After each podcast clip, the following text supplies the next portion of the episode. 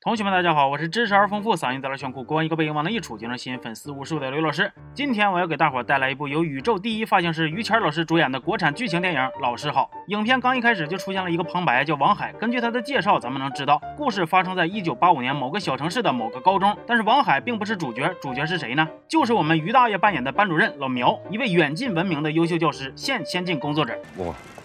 地区的新学期第一天，老苗闪亮登场，推着教委奖励的小自行车，嘎嘎带派。而且刚一进教室，就咔咔咔咔抓了好几个犯错误的学生，什么上课涂红嘴唇的，给小说包出皮的，甚至还有烫头发的跟抽烟的。哎呦我去了！你说你们几个咋想的？还敢跑这儿来抽烟烫头？谁是专业的？你们心里没数吗？总之啊，老苗嘁了咔嚓给这群熊学生一顿踹过，其气势之磅礴都已经不能说是下马威了。那马见着老苗都得喊声大哥呀！校园老王不不老霸王的人设基本就立住了。这个时候，本片的另一个重要男性角色登场，一个。常年混迹街头巷尾，天天滋哇瞧叫唤，腰上别把斧子，一言不合就三天之内杀了你，还扬你骨灰的社会二流子问题少年骆小乙。你们听听这名啊，小乙那注定就当不上一把手。再说了，要论混社会，你这小毛蛋也不好使啊。搁我们老苗面前，那都是地中地，少就完事儿了。除了小乙以外，班上还有几个性格比较有特点的学生。之前提到的旁白，爱看小说的王海，臭美巴拉爱整事儿的富二代婷婷，沉迷赚钱走哪卖哪的创业大师幼年体耗子，经常狼狈为奸一起犯案的舞蹈狂热爱好者文明和建设霹雳双子星，还有一个是典型的别人家的孩子，性格又腼腆，长得又清秀的超级大学霸安静。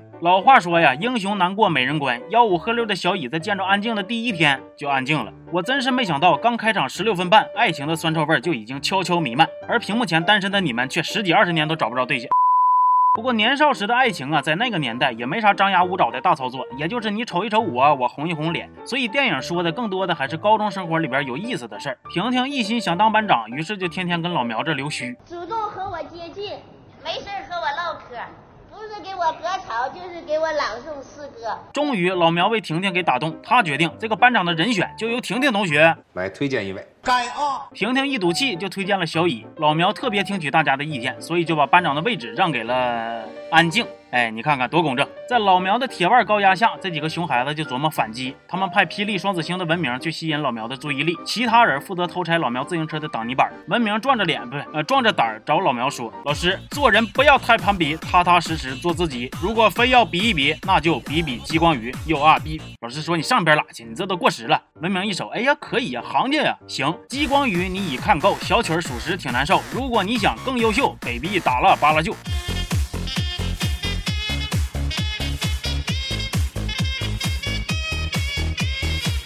讲完没有？老师再见。啊，对了，老师，我还有一句话要说，记得双击，么么哒。老苗的自行车就这样变得不完整了。老苗误以为是小乙干的，虽然后来有安静帮忙作证，但他还是处处针对小乙。小乙一急眼就把老苗自行车漆全给刮了。完了，咱也不知道这帮孩子为啥就非得跟这个自行车较劲。反正高一的第一年就这样打打闹闹的结束了。到了高二，班级里发生了两件大事儿：第一，耗子被查出了老刘，不是脑瘤，不得不休学去外地治病；第二，小乙跟安静的暧昧开始萌芽。婷婷其实也对小乙有好感，看他们走得近就特吃醋。但小乙瞅他事事那出呢，就膈应。其实小乙一。一直想当兵，当兵必须得先入团。好不容易在他遇见安静之后，决心要改变自己，好好努力了。结果在他成功入团的当天，婷婷抱着得不到你就毁了你的心态，当着全班的面说小乙跟安静生活作风有问题。在那个年代，这种话说出来呢，造成的影响力还是挺大的。小乙愤怒又自责，觉得自己耽误了安静，于是再度逃学出去混社会。唯一没有放弃小乙的就是老苗，他找到堕落的小乙，使出了一招激将法，用小乙的家人刺激他。小乙说：“你走开，我生气起来连自己都打，就问你怕不怕？”老苗说：“我不怕。”最后呢，老苗成功感动了小乙，婷婷也终于意识到自己的错误，道了歉。老苗用自己两年来的行动，一点一点的让学生明白了他的心意，战争好像也暂时停止了。接着，紧张的高三来了，老苗为了让学生们好好备考，停了所有的复课，连艺术节也不让他们参加。有一天，小乙的爷爷突然摔倒，老苗赶紧骑着车带他往医院赶。还好啊，人没啥大事，但是自行车却丢了，完犊子了，主角没了，还演啥呀？学校开教师表彰大会，没有老苗；分房子也没有老苗。这回自行车也没了，多惨！学生们知道之后，就每天晚上偷偷用晚自习的时间出去找自行车。最后终于找着了，还像模像样的给老苗办了个颁奖。没想到反被老苗一顿呲儿，因为老苗觉着都这个时候了，你们干这个那不是浪费时间吗？要什么自行车啊？要啥自行车？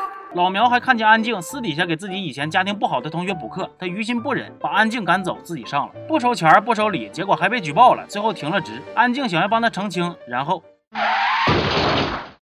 终于啊，伴随着烈日和盛夏，毕业季就这样来临了。老苗的冤屈被洗清，学校给他复职，并且分了他一套房。但是他因为愧疚和自责，在照毕业照的当天不辞而别。后来听说他回到了家乡，继续教书。安静因为车祸没能参加当年的高考，之后连续两年成绩都不理想，最后选择了放弃。这部电影豆瓣的评分六点八，我个人觉得呢，如果刨除这个结尾，评分没准能更高。毕竟结尾老师选择逃避这件事，我个人还是有点不能接受的。对这部电影的评价略显两极分化，喜欢这个风格的会特别喜欢，不喜欢的会觉得电影对于老师和学生这两个群体的刻画稍微有点过于的伪光正。其实这部电影不能纯粹的当成一部校园青春片来看，毕竟还要考虑到当时的年代背景。那个时候老师的权力是很大的，上学也不是一件简单的事儿。还记得我小时候呢，总会有家长说说老师啊，我家孩子以后全靠你了，你。想咋管就咋管，所以说在当年呢，遇见一个啥样的老师，可能真的会影响一个学生的一生。不少同学看完觉得没有共鸣，也许是因为现在的时代不同了吧。值得一提的是，谦儿大爷在里边的表现那是相当的可圈可点。其实谦儿大爷过去也有不少少的表演经验，对于演戏这一块呢，德云之光没毛病。